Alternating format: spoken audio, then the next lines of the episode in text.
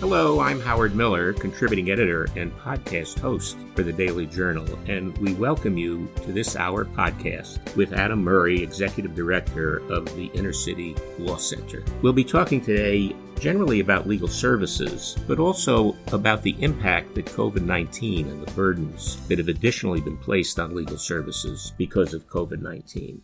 And we're just very pleased and honored to have with us Adam Murray to talk about these issues. Adam is is the executive director of the Inner City Law Center, and the most important thing, Adam's now been executive director for fewer than ten years. There's a lot to tell you about him, but what you really need to should focus on in terms of the job he's done and what it means for the Inner City Law Center is that in the time he's been executive director, Adam has guided the Inner City Law Center from a five attorney law firm with a $1.4 million budget to a 40 attorney law firm with a $10 million budget. And over the past few years, there have been pro bono attorneys from private firms donating over $35 million worth of free legal services to the Inner City Law Center clients. The Inner City Law Center has especially staked out expertise in dealing with veterans, which Adam made a major priority, and also with homelessness, where Adam has not only served as a legal capacity, but also has been a very significant participant in policy issues relating to homelessness and housing. Adam, welcome to the broad, to the podcast, and thank you for joining us. Uh, my pleasure. Thank you for having me, Howard. Uh, tell us, just to start out, so we have the background,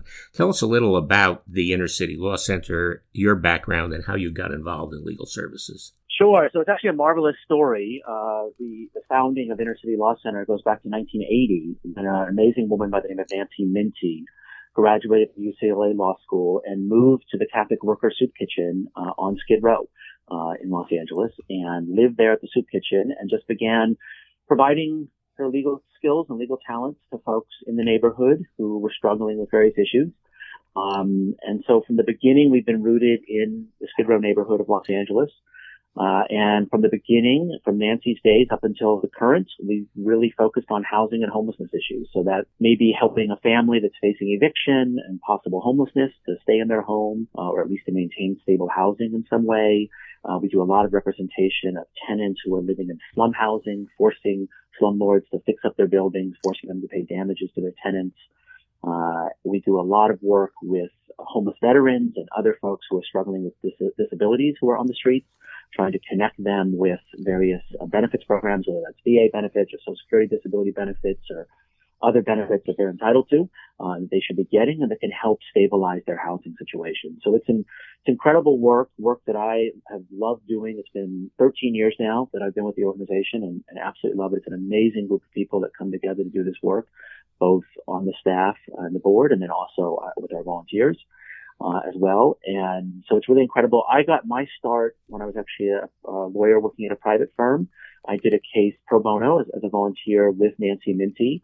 It was a slum housing case, a building in MacArthur Park that had just a parade of horribles with roaches and rats and mold and, and just horrendous conditions. The conditions were actually so bad that uh, a baby died in the building from respiratory failure, a baby who lived in a unit that had no heat, that had a lot of mold, had the windows nailed shut. Uh, it was just a horrendous situation um, and, and, really awful to see and to hear about, to speak to the to the clients who were involved in, in, in that horror.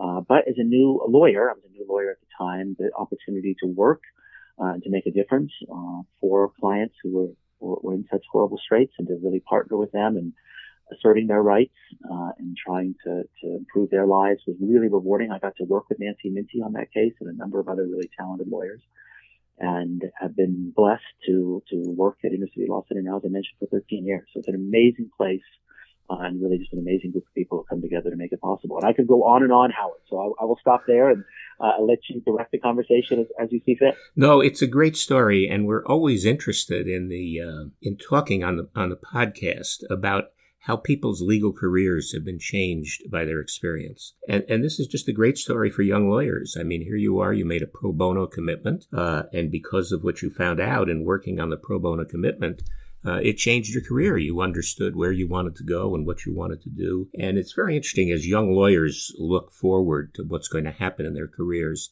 It's really important to have models of people who learned from their experiences and moved into other areas. And this is a great uh, a great model. I'll say historically, in terms of Los Angeles, it's so interesting that it was MacArthur Park uh, around there, around the park, that did this, because of course that's a very important piece of geography in the history of Los Angeles. The developers uh, had the option, after building downtown, to go south or to go west and create Wilshire Boulevard, and the decision point was at MacArthur Park, and the decision to go west on Wilshire from MacArthur Park transformed the city and, and, and, so MacArthur Park is a very important geographic place in the history uh, in terms of what has happened there. Of course, it's named after Douglas's father, Arthur MacArthur, uh, not after Douglas. But so you, you get involved in this way.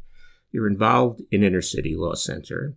And then what are the kind of cases? Now you're executive director of Inner City Law Center. What are the majority of the cases? What kind of cases predominantly come into Inner City Law Center? Well, fluctuated over the years. Um, you know, it's, it's, traditionally been a pretty small shop uh, with a handful of lawyers doing really amazing work, uh, and so it's it's varied depending on uh, what clients come forward and what the needs are. At the time I walked in the door, it was overwhelmingly a slum housing litigation uh, shop. The vast majority of the work that was being done was suing slumlords, forcing them to fix up the buildings and, and pay damages to the tenants. Uh, looking back before that, there were times when it was much more focused, say, on public benefits advocacy or eviction defense or other sorts of things. But the moment I walked in the door, it was mostly a slum housing litigation shop. And we've continued that. We now do, you know, last year we recovered almost $7 million for tenants uh, living in, in, in slum housing. And at any given point in time, we have 10 to 12 ongoing litigations, uh, mostly in state court uh, trying to force buildings to be fixed up, or not just trying, but forcing buildings to be fixed up and, and forcing damages to be paid. So we have great track record in that area. But today and over the last decade, we've really expanded back into a bunch of the areas that the that the organization has traditionally touched on and, and worked in. So we, for example, now have a homeless veterans project that has a number of lawyers and other staff. Uh, most of that work is helping individuals who are on the streets who are veterans who have tried to access the VA system, tried to get access to both the health care and the monetary benefits they should be entitled to because of the service and been unsuccessful. And so we come in and appeal those denials and benefits. Uh, in the last few years, we've won 97% of our, our appeals. So we have a great track record at, at, identifying who really should be on benefits and helping them to get on benefits. Those cases can be frustrating because they often take a few years to resolve. Um, so they're not quick but they're really rewarding because at the end of that process, uh, you have somebody who's been on the streets, uh, who served served our country and ended up on the streets, and oftentimes in large part because of things that they experienced uh, during their service, uh, and the ability to get them onto the, the health care benefits that they need, the ability to get them thousands of dollars in benefits so they can afford housing, uh, sometimes getting them VASH vouchers or connected with the GI Bill. Um, just lots of, of benefits at the end of that process that are incredibly rewarding to be a part of. Um, so that's just one example uh, of the sorts of work that, that we're doing currently. But, but before before you move on to others, I know you really placed an emphasis on representing veterans. You really were a person that led the way, and the Inner City Law Center led the way, as I remember, not only in veterans representation but in training people to make administrative appearances uh, in the Veterans Administration to move the process along. I mean, I from what I know of the history, you're a little modest on this it seems to me that it's the Inner City Law Center by devoting its resources to the veterans issues and, and helping people on the administrative process that really has made a dramatic impact, uh, not just in the cases you've had, but in the model that you've created uh, for for helping veterans uh, in, in in legal services. I think that's right, and and I think it's um you know we have seven attorneys I think now who work on that project and, and do that work as staff at Inner City Law Center.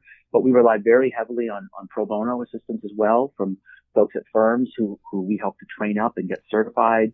You know, in addition to navigating the VA bureaucracy, we also very often, for a lot of the folks who are on the streets, the barrier to them obtaining those benefits is the discharge status that they have from their military service.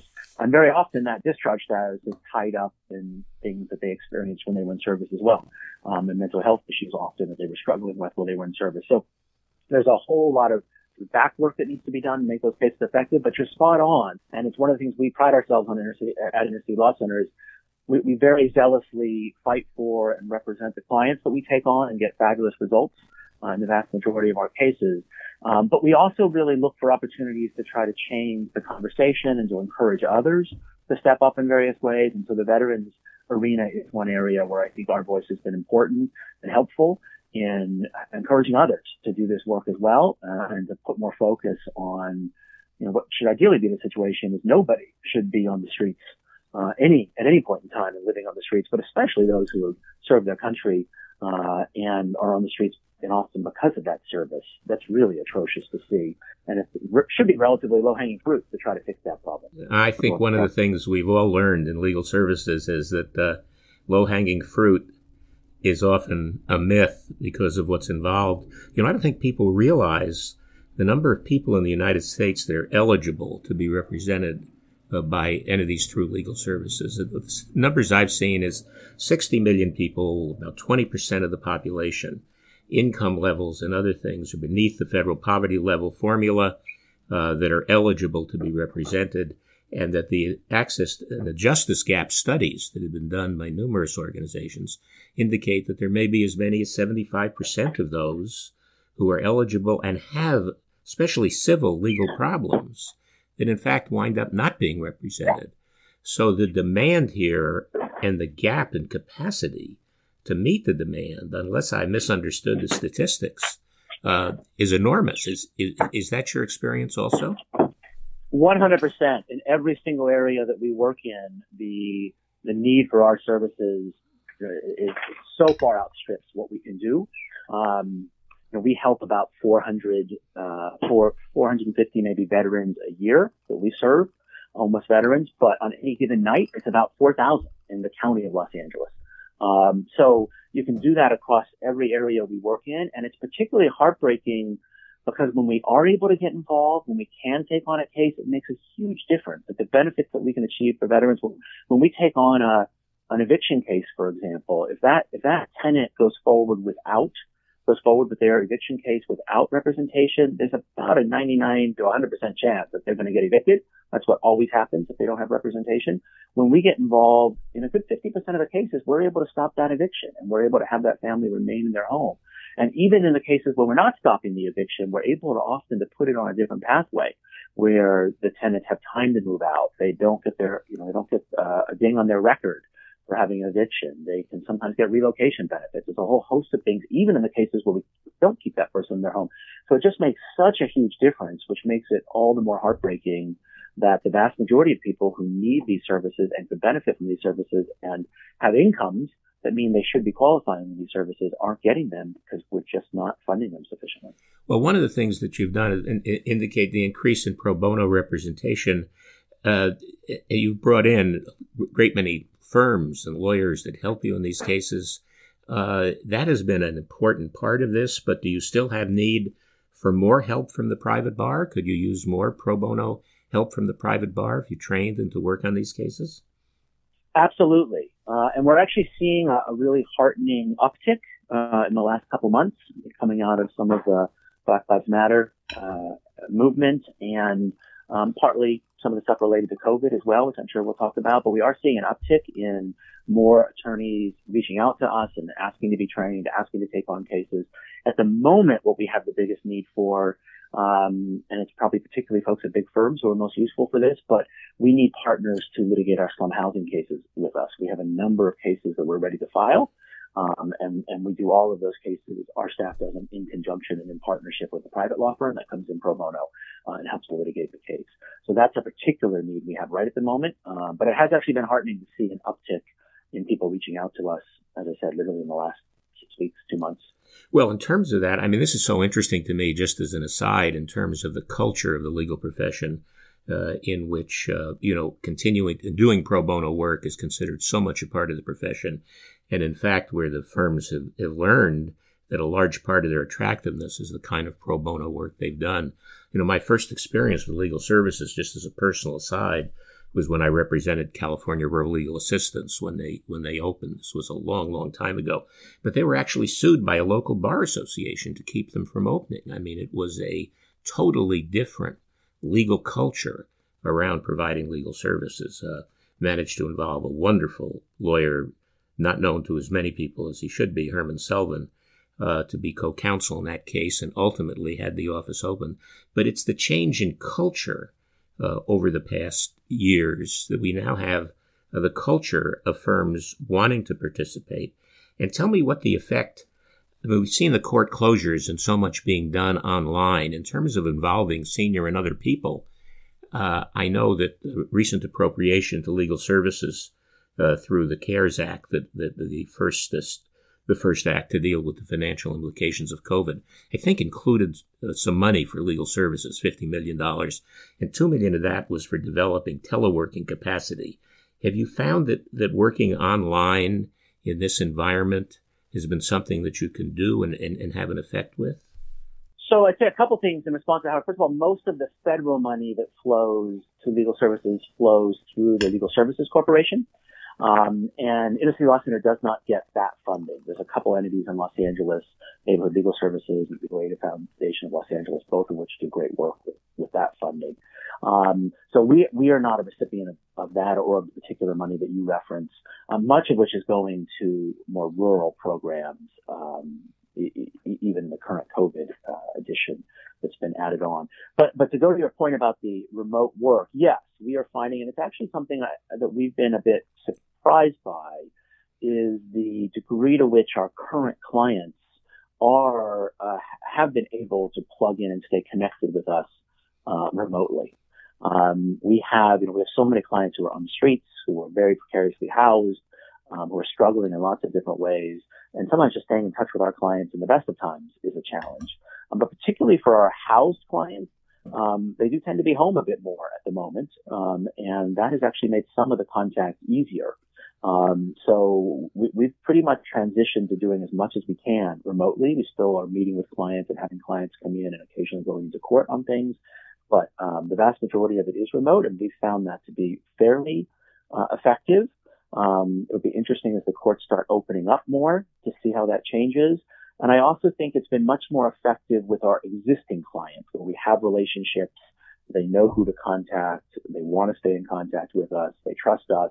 Uh, and I think as we move forward, I know as we move forward, it, it is already being harder uh, as we connect with new clients. It is harder to, to build those relationships and to build that trust. I've had this discussion with others in terms of uh, access to law to lawyers online and the fact that people who are homeless or, or people who may not be familiar or in uh, various areas. And there has been talk, uh, we've had that discussion about whether, in fact, there's room uh, to open uh, what amount to very modest kiosks with uh, with online connections and bringing people into those uh, into those locations simply to make the connection online so they don't have to battle transportation problems or otherwise be connected. And it seems to me that, again, there's been discussion about how, how you reach people who are not that familiar with technology, but who really badly need legal services and who, if they made the online connection, would be people that you'd want to represent. Yeah, so we're doing a bunch of that. Both of our offices, we have two offices at the moment, and both of them are set up in ways that clients or potential clients can schedule a time to come in. They can sit in front of a computer screen and Zoom with one of our uh, one of our attorneys. Um, so without really having to have a lot of interaction, they can plug, we give an electronic way for folks to plug in and give what they need. Um, I'd also highlight that a lot of it, a lot of what we're doing currently, which is usually the case, but even heightened at the moment, is running through a bunch of our social service partners. So for example, there's a, a program in Los Angeles called Project Roomkey that is trying to house, the, the target is 15,000 of the most vulnerable uh, folks, folks who are vulnerable to COVID. It tends to be uh, folks who are older, folks who have serious health issues who are on the streets and put them into hotels here in Los Angeles. And we are working with the, the government agency, LAHSA, and with the various social service organizations that are staffing those hotels, uh, to connect on a one-on-one basis with each of the people they're putting into those hotels to screen them for legal needs, uh, and to see if we can help remove barriers and put those individuals on a pathway to housing so that when they leave uh, need to leave the hotels, they're leaving into housing and not leaving back onto the streets. So, but there's a great instance where we've got a fairly captive audience. These folks are living in the hotels. They are uh, connected with a social service organization that is seeing them daily. Uh, and so we're working through that organization to make sure that they're connected to us electronically, um, to, do both an assessment and then hopefully a, a representation wherever is needed um, to try to address their legal issues. And it, there wasn't a reason to, to uh, come back around in this discussion. In terms of, of lawyers at firms now uh, volunteering or being in touch with you to add their expertise and to work with you, I mean, if you're dealing with, with clients already online in the connection, and there are lawyers and firms, senior lawyers or others, who would like to be helpful, in many ways, the fact that they can reach out to you online and do, do a great deal of what otherwise would be done online uh, in, in the combination of online connections, in many ways makes it a little easier for those lawyers to reach out to you and say, look, I want to be part of this process because maybe I'm sitting at home right now or I'm not going to the office often or I have some extra time and I can do this with you online. And, and that may be, that may open an opportunity for some people, people who may be listening to this podcast or others, uh, to reach out to you and, and become part of the solution to these issues. I think that's exactly right, Howard. And in fact, we have been scaling up our trainings that we're doing, which are, you know, traditionally we do mostly in person, but we've been recording them uh, and uh, having a bunch of people participate in them, and then making it available uh, to folks to go through them online as well. So um, there's lots of stuff that can happen a bit more efficiently, or at least effectively, uh, in the current moment um, that in some ways makes it easier for folks to plug in.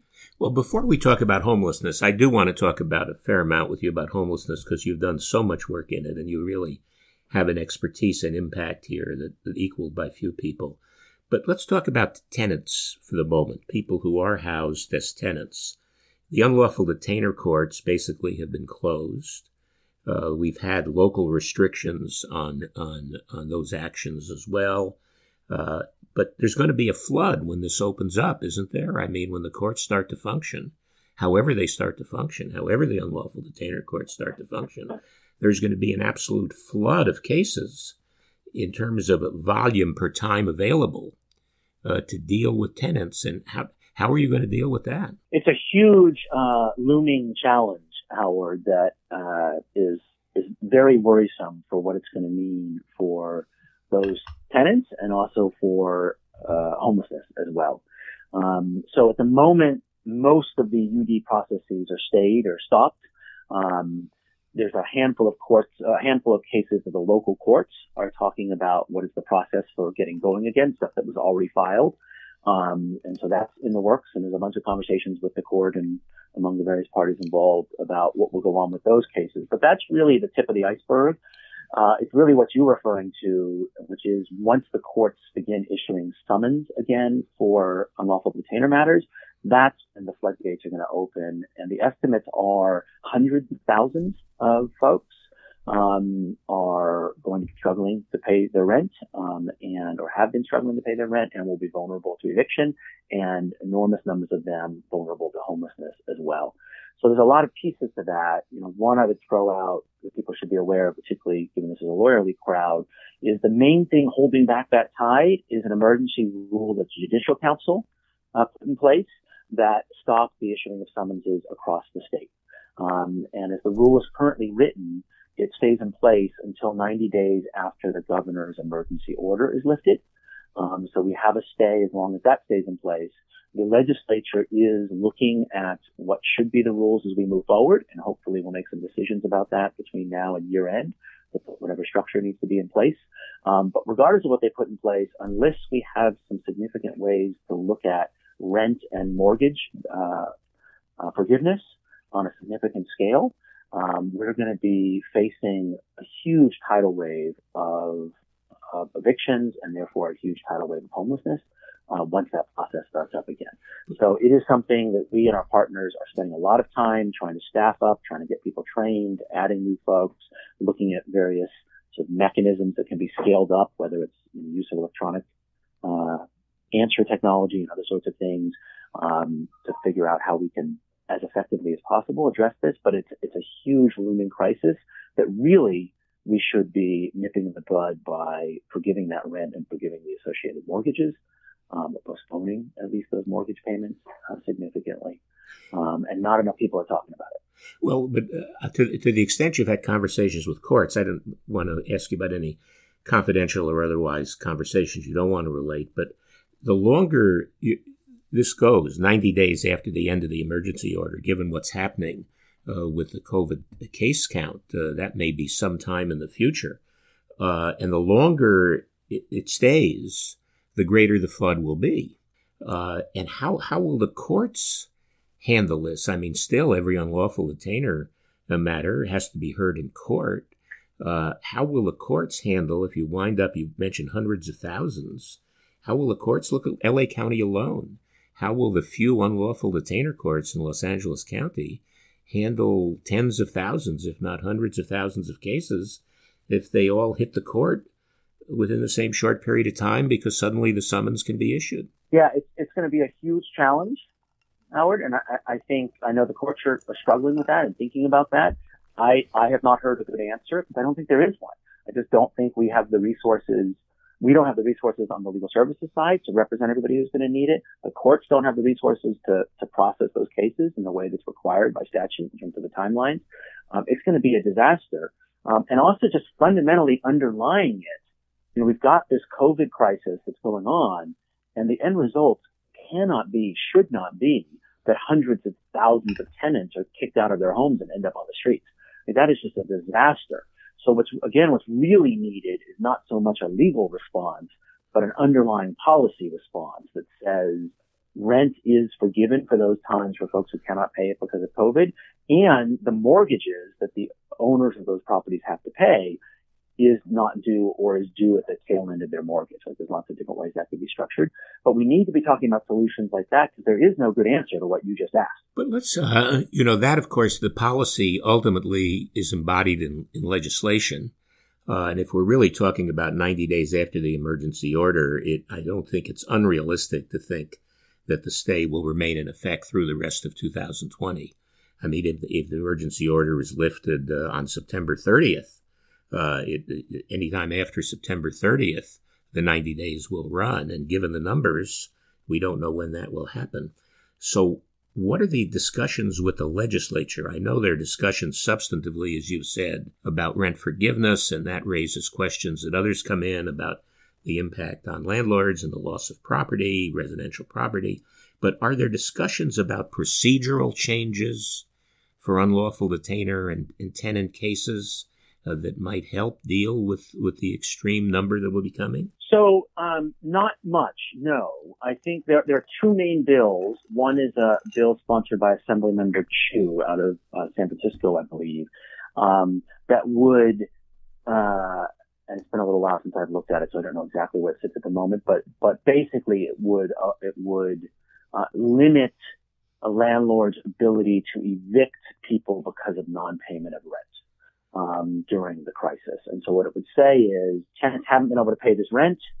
You can go and collect it through the normal collection processes that you do when a debt is owed. Um, there may be some tweaks to that uh, that this bill is proposing, but generally speaking, that's the process. Don't kick people out of their homes because they couldn't pay rent during the COVID crisis. Um, so that, that's one bill that's out there. There's also a bill out there by Senator Atkins out of San Diego um, that tries to look at um, some tax credits that landlords could tap into if they agree um, to waive rent for tenants. At this point, they get some tax credits down the line. So there's a number of efforts to try to tackle it. I am, we have been saying that a number of things should happen around the process, including extending the time to answer, extending the time uh, at which the, the the trial needs to happen in these cases. There's some things that need to to elongate the process and make it easier to manage. Um, but I'm not aware of anybody who's picked that up or actually is thinking about that as, as actual policy fixes at this point. But it so if, if all we do is is focus on uh, restricting evictions, uh, then the tenants still are, are liable for the rent, and lawsuits could be brought and, and summons issued uh, to obtain money judgments, and, and suddenly people are getting these large amounts of suits asking for money judgments instead of eviction. Doesn't that create its own range of problems in terms of helping people? It, it absolutely does. it, it is not the ideal situation, uh, not the ideal solution. Um, you know, what, again, what's really needed, and it just doesn't seem to be political appetite for it, is a true waiver of rent. Um, and in concert with that, you need to have protections for the landlords who then are, aren't receiving that rent. And what does that mean for what to do in their mortgages? Um, there is a lot of support that's been going out at the federal level and otherwise to the financial institutions through this crisis, uh, and bolstering the health of our financial sector through this, um, which is uh, makes sense in a lot of ways. But that needs to be tied to them also working with the mortgage holders uh, in a very explicit way to ensure that, that they are not uh, hurt by this crisis in a significant way. And that needs to trickle down to the tenants as well. You need to be keeping people in their homes. You need to be making sure that they don't have some huge uh, debt burden because of this crisis uh, coming out of this, or they don't get evicted into homelessness. You need to be making the, the landlords whole, and then you need to be uh, supporting the financial institutions as we have been doing. What tends to happen in these situations is we just do the financial institutions piece, and all the other pieces sort of fall out as they do. Uh, and that's a recipe for hundreds of thousands of more people on the streets. Yeah. No, we found that out in 2008, in the crisis of 2008, where essentially uh, the people who were being evicted from their homes from non-judicial foreclosures were not given protection, even though in many cases uh, creditors and others were, were, were given help. And, uh, but really, I think well, maybe what we have to start looking back to and become familiar with are the old biblical notions of maybe once in a while you need to think of the concept of a jubilee uh, for certain debts. Uh, yes. In, in terms of making the society whole, uh, and that I think I think that has that been part of this discussion. Have people talked about jubilee as a as a moral religious concept in terms of dealing with this? I have not heard that, Howard. I love the I love the concept, but I have not heard that. So we have the. I'm interested. Just one other question on on, on the procedural aspect. You know, it's really interesting. If, if um, in terms of procedure, and everyone who's litigated cases, you know, I know, and all lawyers know, that substances there, there, there are three critical elements. You need a lawyer. Without a lawyer, it's basically as though the statute and laws do not exist. You need the substance of the law, but in so many cases, the procedure determines the strategic interests and, and what happens. And so if, if a landlord, uh, traditionally before COVID and before we reach this crisis, uh, eviction sends out a three day notice to quit. Uh, and of course, if there's a lawyer on the other side, there can be defenses and delays, but still in all, it's not a normal lawsuit. It's not filing a complaint. It's not serving the summons. It's not 30 days to answer. Uh, it's not going through a discovery process. It's a very accelerated procedure. Uh, that's also true of non-judicial foreclosures, uh, whether the non-judicial foreclosures uh, give way and give up the right to a deficiency judgment or not. And so we have these very efficient procedures looking just at the landlord-tenant on one side of the equation. On the other hand, if before a tenant receives a notice to quit, there has been a breach of the covenants of habitability and you have terrible living conditions, and the tenant brings a lawsuit on that basis, there's no accelerated procedure unless you're unless you can qualify for uh, some kind of uh, ex parte or otherwise preliminary injunction. You have to go through the normal serve the process answer.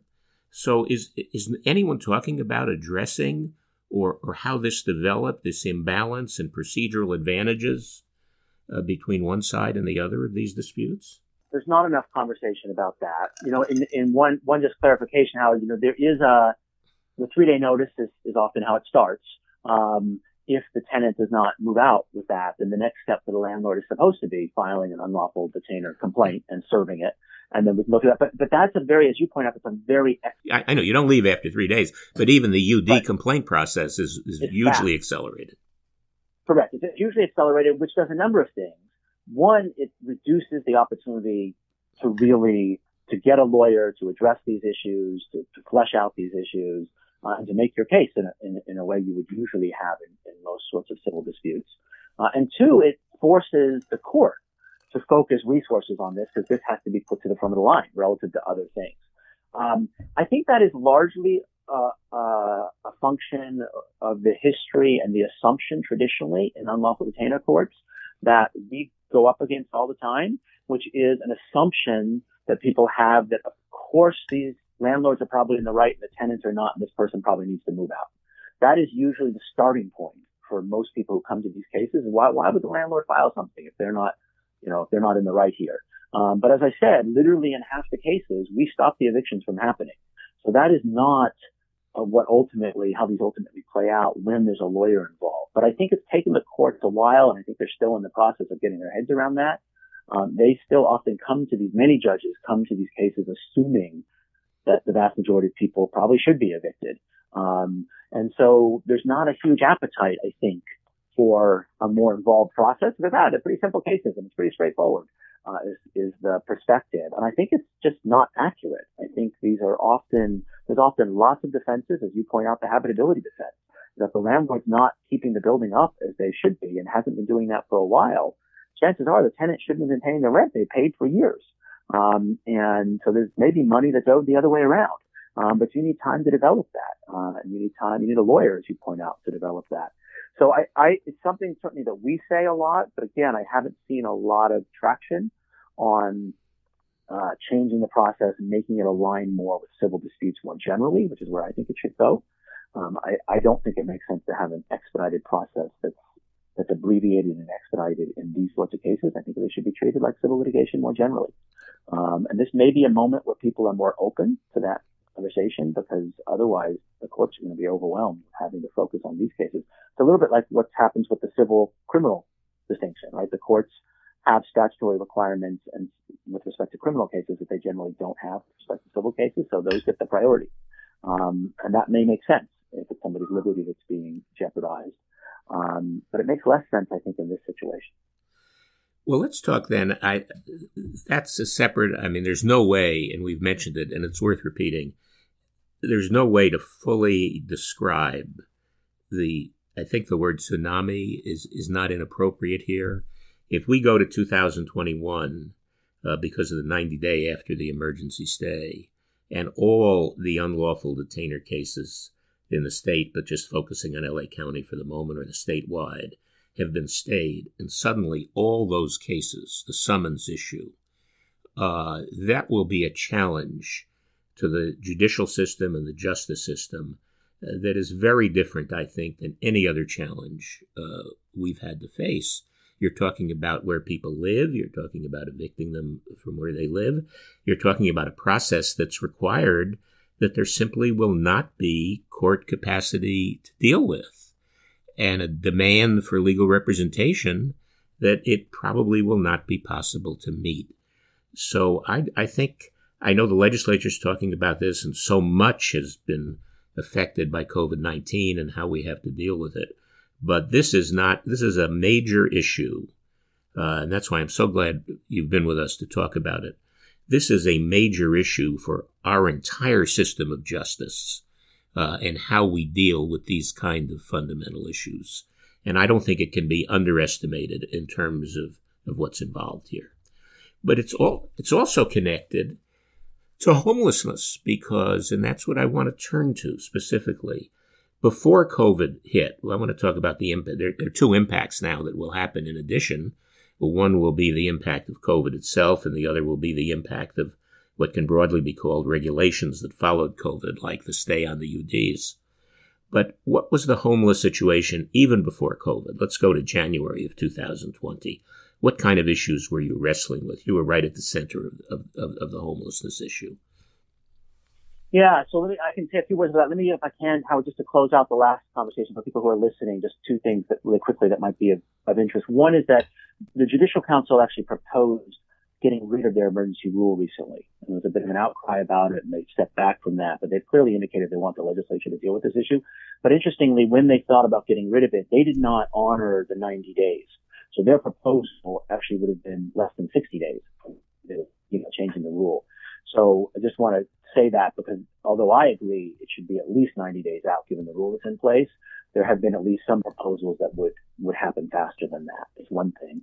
Uh, and the second is just, and this varies a lot depending on what, where people are in the state, but, um, a lot of the rules that are in place locally about, um, people not being able to be evicted based on non-payment of rent, because a number of places have passed those rules locally, have, for example, in LA County, so they've said that tenants have the right to, to have a year to repay that COVID related rent.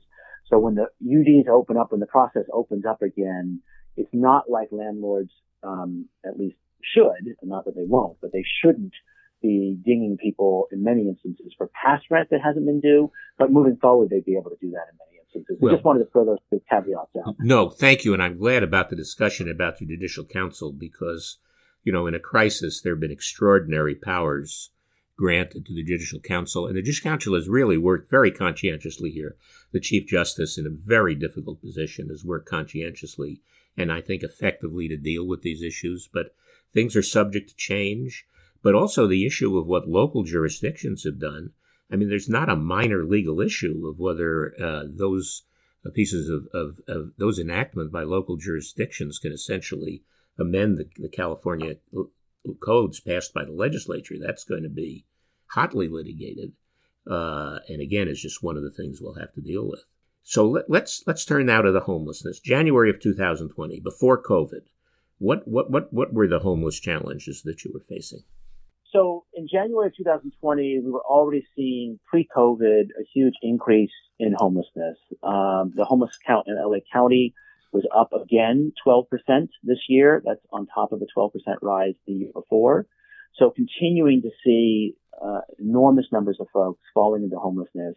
The number currently is estimated that every day, uh, again, pre-COVID, 207 individuals in the county of Los Angeles managed to work their way out of homelessness, but 227 end up falling into homelessness. It's that delta, it's that 20 additional people every single day that is driving our increases over time uh, in homelessness. And that increase is largely being driven by the disconnect between what people are paying for their rents, which continues to, to skyrocket, and what they are making in terms of their incomes, which continues to stagnate or many uh, yeah. stagnate or many instances actually decrease. I, am going to interrupt you if I can, just to re-emphasize or to ask you to emphasize that and tell us that again, because there's so many discussions as the homeless count goes up, despite the efforts and money that have been dealt with, a place to dealing with it. That oh well, people are coming here simply because of, of you know it's kind of the magnetic effect argument and so I just want to focus on that. The the increase that from that leads to the net increase in homelessness is driven predominantly or driven in a great extent to what's happening with the level of rent compared to income. Did I did I hear that correctly? That's 100% correct. If you look, if you if you survey people who are homeless in Los Angeles and you ask them where they're from, if you ask them where they were last housed, all those sorts of questions, it is overwhelmingly a local issue uh, in fact, the demographics, the last time I looked at the demographics of who, who is currently homeless and compared it to the demographics of people who are housed in Los Angeles, the people who are on the streets are actually a bit more from Los Angeles than the people in housing.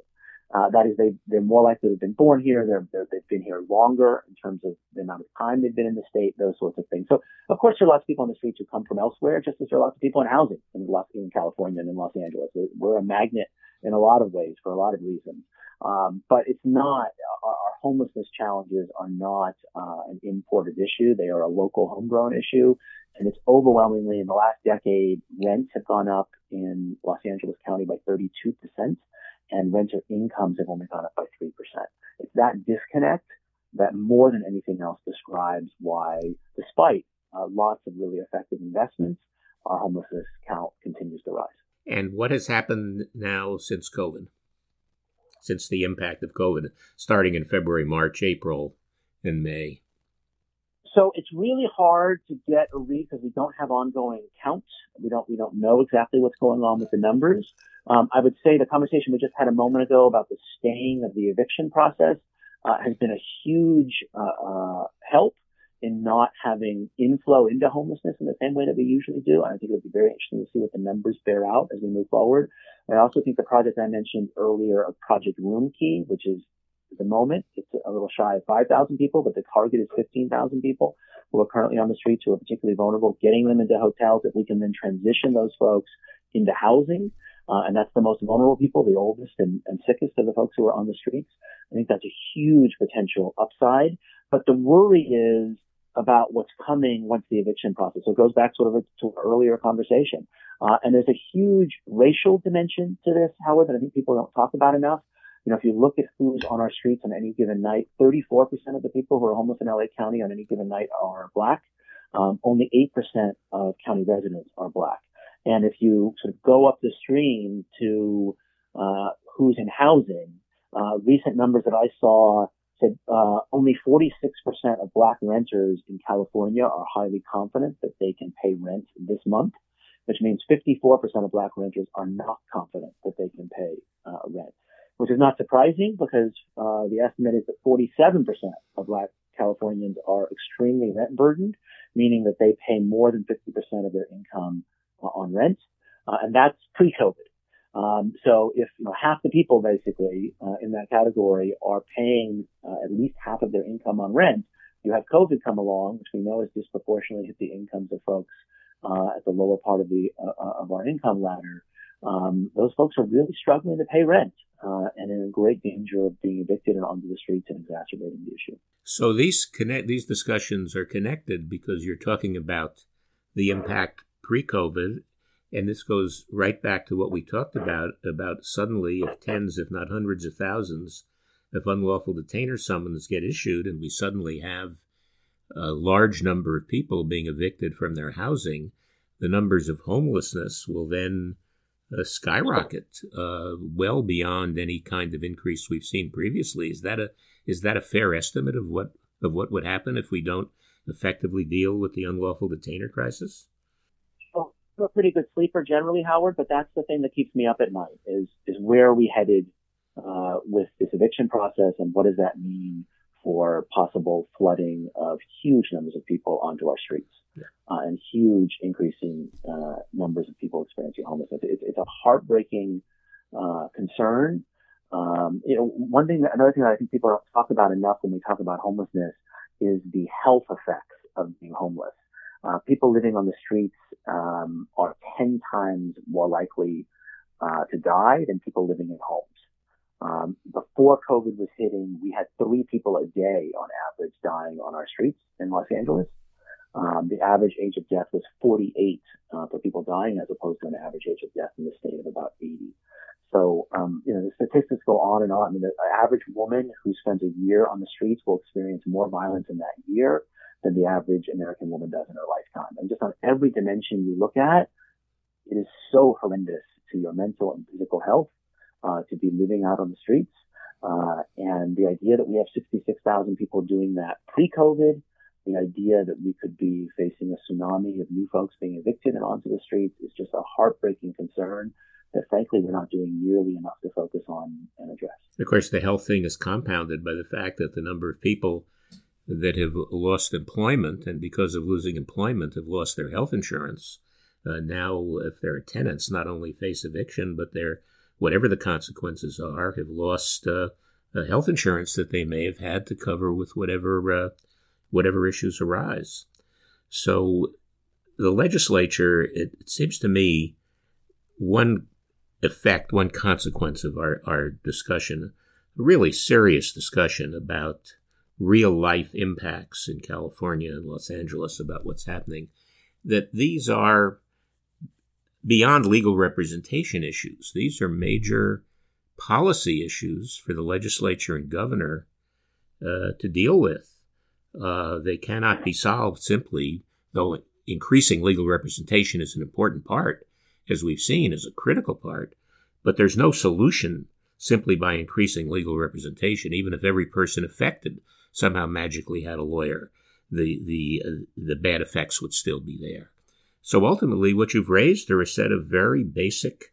It almost makes them sound too rational, anodyne to talk about them as policy issues. They're really issues of basic human effects and damage. This is for the legislature and the governor, ultimately, is it not? I think you're spot on, Howard. You know, if you, if you want to end homelessness, whether that's for an individual, for a uh, family, for a community, you have to ask what is the pathway to long-term stable housing? That's the question you have to ask and answer. So we do that individually for our clients. We try to figure out what are the barriers and how do we get them there. Um, but ultimately, the biggest barrier to having long-term stable, affordable housing for folks is that we don't have enough affordable housing in the state. Uh, in the county of Los Angeles, the estimate is that we need 509 additional affordable units, units that are affordable to people making uh, 30% of the area median income or less. Um, and nobody is talking about constructing or building or creating units on anything close to that scale. When you said 500, 509, you meant 509,000. Sorry, yes, 509,000. So it's, it's, it's a, it's a huge challenge to think about how we would do something on that scale, but that's, if you wanted to solve homelessness, that's the solution. Half a million units that are affordable and, uh, to people who are low income in the state.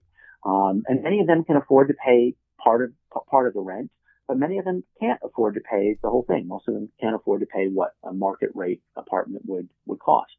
Um, so it's a complicated problem, but ultimately you're right. That's, that, that's the solution and that's not a legal services solution. That's a, a big picture policy decision about you know, how are we going to get there and, and, and, are we willing to commit the, the resources and prioritize. Adam, thank you. You are, you are on the front line of these critical issues. I do want to thank you. I also want to say to our, to our listeners, uh, that we've had a very interesting time talking about many of the issues involved here. If you'd like CLE credit uh, for this period, and if you go to the website dailyjournal.com, dailyjournal.com is outside the Daily Journal paywall. You don't need to be a subscriber. And you will not only be able to listen to this podcast uh, on it, as you may have through that or iTunes, but on that website is a CLE test that you can fill out electronically, send it into the Daily Journal, and you may receive one hour credit uh, for having listened to the podcast. In addition, if you're a subscriber to the Daily Journal, there is a treasure trove of material, including stories and writings on the Inner City Law Center, on Adam, uh, on all the issues we discussed.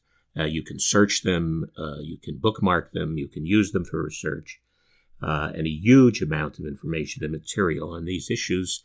If you're not a subscriber and you wish access to those materials, at dailyjournal.com, you will easily see the blue button that indicates the way to bring you to the page where you can subscribe. But having said all this, the most important thing now is to thank Adam Murray. Uh, thank you for what you're doing. Thank you for taking the time to do this.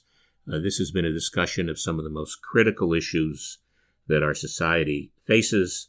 Legal services are right at the center of it, and Adam Murray is right at the center of the people in legal services dealing with these issues. Adam, thank you so much for being on the podcast.